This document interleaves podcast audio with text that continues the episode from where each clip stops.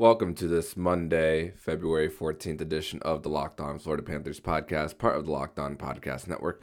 Where it's your team every day. Thank you for making the Locked On Florida Panthers podcast your first listen of the day. And today, we're not talking about hockey. On this day four years ago, unfortunately, 17 lives were lost in the school shooting of Marjory Stoneman Douglas up in Parkland, Florida, in northern Broward County. And this is a day since 2018 that every time the calendar hits Valentine's Day, Valentine's Day is not the day that I really think about celebrating. It's not personally a day of celebration for me. It's a day of mourning and thinking about all the lives lost in this horrific event in in our region. And and we we think about 4 years later and 4 years later those families are just continued to be impacted the fact that they don't get to see their loved ones ever again. And for me for me that th- there's a lot of sadness when it comes to something like that because when you send if you're a parent I'm not a parent if you're to send your kid to school the last thing you're expecting is for you to see them one last time before before that happens. And for the families affected by it i it's just my heart really goes out to them then. Eh, it went out to them then and it it really goes out to them even now 4 years later. And I would I moved out of the region a year before that happened. And even though I don't live there anymore, it still really affected me because it was something that happened in our community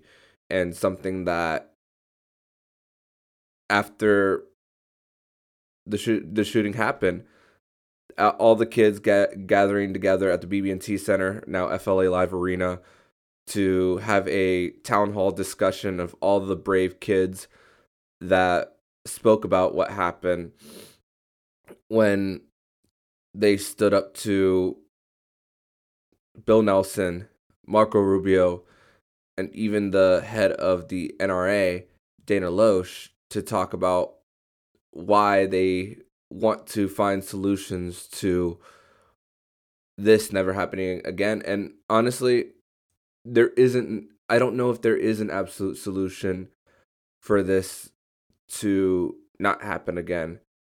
But why does this also affect me personally too? Why? My brother and my mother are both educators.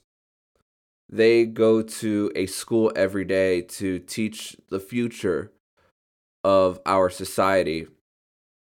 And for and if they were to go out into the world and not come back, I, I would personally be crushed. And of course, anyone who has a family member go to a school and that happened to them, they, they would be crushed as well. And it's hard for us to empathize when something doesn't happen directly to our families or our personal bubble. But that's what I think Parkland and everyone in that community consistently needs because 17 lives lost which those kids and some faculty had plenty of life ahead of them. That's really what it comes down to. They had so much life ahead of them and it was cut short by the selfish act of Nikolas Cruz. And I think uh, also about the mental health aspect of everything and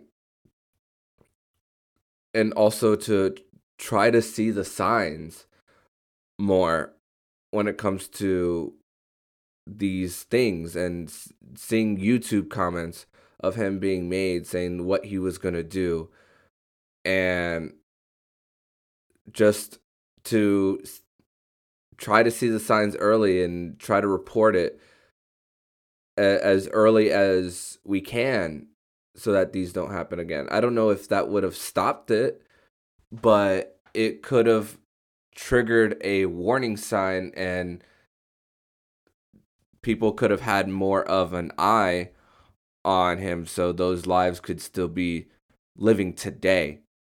And I also know personally someone who moved from Parkland over here to Orlando who I referee uh, high school sports with that they were actually a student at Marjory Stoneman Douglas when the shooting happened. I won't say their name publicly um, without their permission, but I asked them. I decided to ask that person how that day was, and that person, of course, as expected, was scared, very scared, and I, I, I, how could you not be when something unexpected like that happens when you're just going to school, going throughout your day, and then you hear you hear gunshots around your hallways.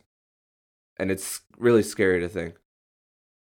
I had the opportunity back in November when the Florida Panthers did play the Tampa Bay Lightning. I did cover the game in the press box um, at Amalie Arena. And as I was walking towards the bathroom to and also to get a snack too in between in, in, in between periods, I happened to walk by Roberto Luongo. And the first thing that I thanked them for, I could have thanked them in every different way about how he contributed to this hockey team, how he was a a person in this community who everyone looked up to. But I thanked them in a different way. And this is the first time I'm talking about this pub- publicly about what I thanked them for.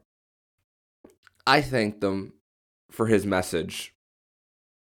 Shortly after the Florida Panthers returned from their West Coast trip back to Sunrise, Florida, to play their game against the Washington Capitals in that 2018 season. And I thanked Roberto Luongo for that speech talking about it because I I was personally sad and I didn't know anyone who died there. And I was devastated for quite a bit and still kind of am today about it every time February 14th hits. But I thanked Roberto Luongo for that specifically, and I was very thankful to have a two to three minute conversation with him between periods. He was standing all really by his lonesome, just on his on his cell phone in between periods, and I I just decided to go up to him and have a conversation with him, and very thankful to have that little bit of one on one time with Roberto Luongo before the the next period started. I don't I don't remember which intermission it was, but it was during an intermission out in Tampa during um, a Florida loss in overtime against Tampa Bay. But I, I I'm very thankful that Roberto Luongo was able to address the region, address the crowd in Sunrise, and also to to be a support for this for this region. And it's it's still really sad to this day uh, once again that those families lost a few people far too soon so before we end this short episode of locked on panthers i want to list all the names that unfortunately uh, died during this um, during that day of February 14th, 2018. Alyssa Alhadeff, Martin D.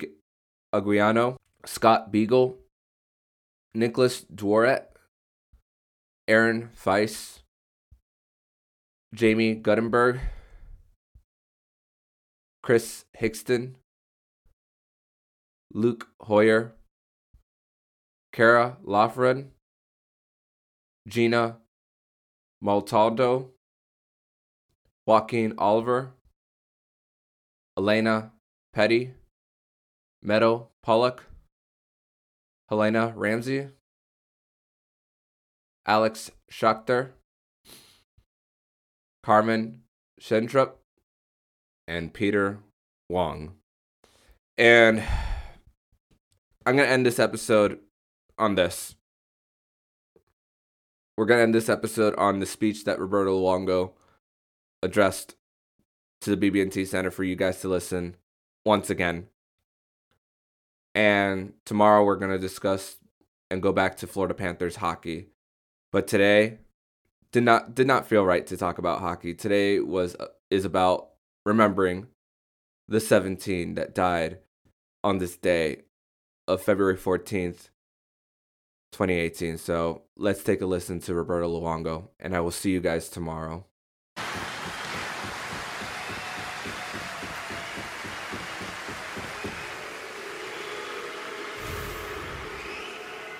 I just uh, want to start off by saying that um, I live in Parkland. I've been living there for the last 12 years. My wife was born and raised in that area. My kids go to school in Parkland. When I'm done playing hockey, I want to spend the rest of my life in Parkland. I love that city.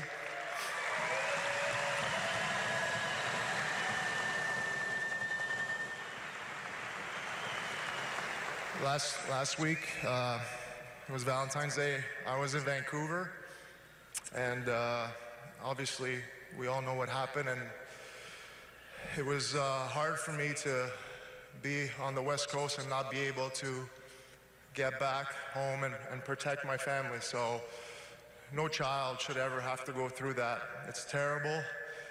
It's time for us as a community to take action. It's enough. Enough is enough. We got to take action.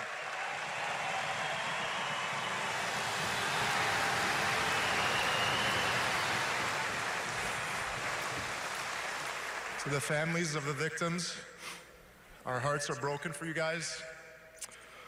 Uh, there's no, not much to say. It's, it's heartbreaking.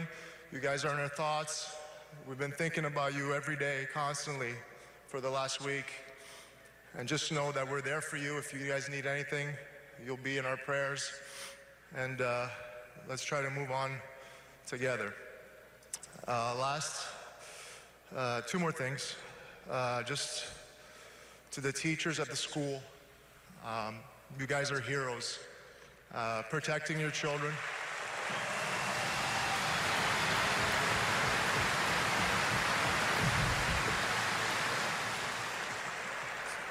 Some of them didn't make it trying to protect children. And uh, that is truly what a hero is. And uh, those people need to be put on a pedestal for the rest of their lives. The last thing I want to say is since last Wednesday, I've been watching the news and I've been seeing what the kids from Douglas Stoneman have been doing.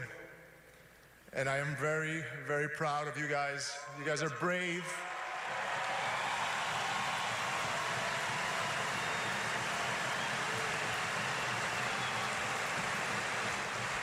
You guys are an inspiration to all of us. And at the end of the day, you guys are what's giving us hope for the future. Thank you.